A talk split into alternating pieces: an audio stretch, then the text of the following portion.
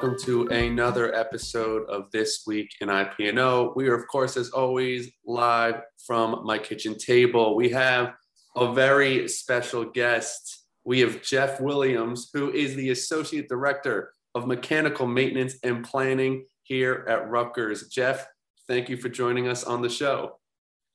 Thank you for having me. So, Jeff, for people who don't, I feel like everyone at Rutgers knows who you are, but for people who don't know who you are, can you give us a little bit of a background about your career at Rutgers from where you started to where you are at now? All right, of course. Uh, I started at Rutgers back in uh, 91. Uh, I actually started in the dining services division. I was a dishwasher uh, I was there for approximately seven to eight months. Uh, then I was able to bid out and go on to a grounds position. Uh, and I worked on the primarily on the Livingston campus uh, for two to three years. And then the uh, craft trainee program opened up, which uh, for those that don't know, this is a program where they send you to school to be to learn a trade. so you're actually an apprentice for four years while you work on the job and go to school. Uh, I did that. I went to school for four years, became an electrician. I was an electrician in the field for uh, three, between three to four years. Uh, and then a entry level management position opened up as a planner estimator. Uh, I actually applied for it and was fortunate that I got it. Um, I stayed a planner estimator uh, roughly I'm going to say seven, eight years. Uh, then my boss uh, actually retired. Uh, I went for that position. Um, I was fortunate once again to get that position. Uh, stayed there for a couple years, and then I'm been uh, promoted to my current position as associate director. I've been here at Rutgers roughly this year in October. It'll be 30 years. Wow! Wow! And the time flies by fast. Let me tell you. yeah. Um, what advice would you give someone starting their career at Rutgers? I'm asking for a friend. uh, the number one advice uh, I would give, um, which has always served me well, uh, always be willing to help. Uh, always be willing to uh, have a positive attitude be willing to do whatever is asked of you. A lot of times you'll be asked to do things that may not necessarily uh, be in your job description. Um, but I always tell people whenever anybody asks, you want to be the person that someone can count on and say, you know, I'm going to go that person because they never refuse. They're always cheerful. They're always willing to do whatever it takes to get the job done uh, for the benefit of the university and the department. Uh, I've lived by this rule uh, my 30 years here, and I have to tell you, it has served me very well.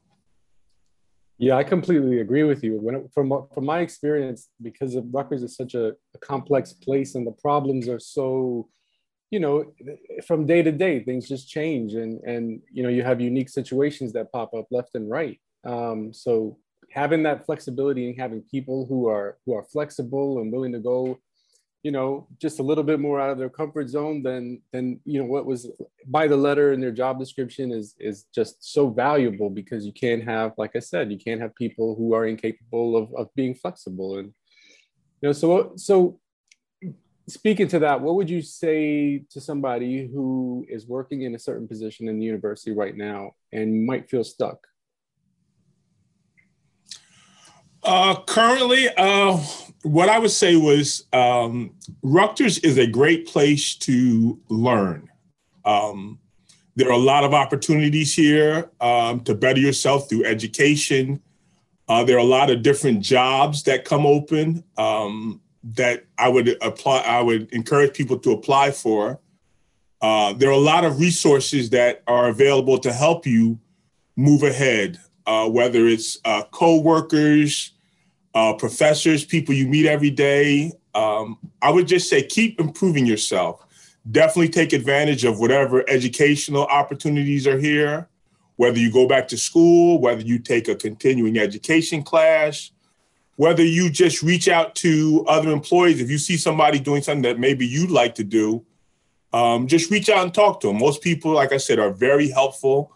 Uh, that's what I did uh, when I was on grounds. I worked a lot of times with the electricians um, because they would do a lot of the sound systems and setups for special events and speeches and stuff. And I would be the person that would deliver the equipment, the electrical equipment and podiums.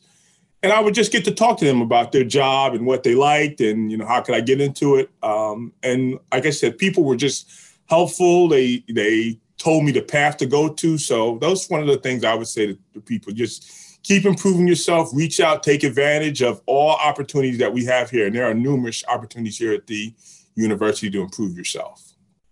Yeah, I love that you mentioned just apply first, right? Like that. Yeah. Oh, yes. Big, just apply. It doesn't hurt. It doesn't hurt you or harm you. If anything, it, it signals that that you want to take on more responsibility. That you're looking for something um, that's outside of the current role. So those are all positive things. So.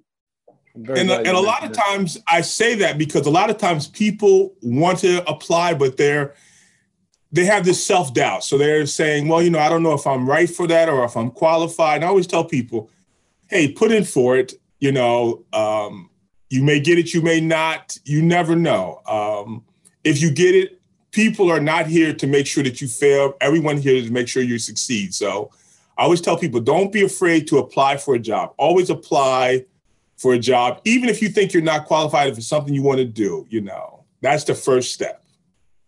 Definitely in in your like in your career path here um you named like all these different positions that you had and and and all these like different resources that you utilized to get from one to the other. What in in your own experience do you think was the most valuable resource that you utilized that like once you did that you were like my whole path changed um if you could even boil it down to one. I mean, it could be like an amalgamation of things. That's an SAT um, word, by the way. They, they... um, I'm trying to think. I I think um, I think just showing people that I was willing to um, better myself and uh, do whatever needed to be done, and having a positive attitude. Um, once I showed people that I had a positive attitude, that I was willing to do whatever, everyone seemed to to want to want me to succeed even more. So they went out of their way. Um, when I first got into the university, I will tell you, I've been very fortunate. I've had some great bosses over the years. From my first boss in uh, dining services, uh, once he saw uh, my um, my hard work and my attitude, he encouraged me to just go further. Um, so I tell people, you know, just be willing to do whatever it has to be done. Uh, have that positive attitude. Um, be friendly and open, and people will will will bend over backwards to help you. And I think that's what has helped me. Like I said, along the way, I've had numerous people. Uh, I can't say enough about all my bosses over the years who have just encouraged me, pushed me, helped me along the way.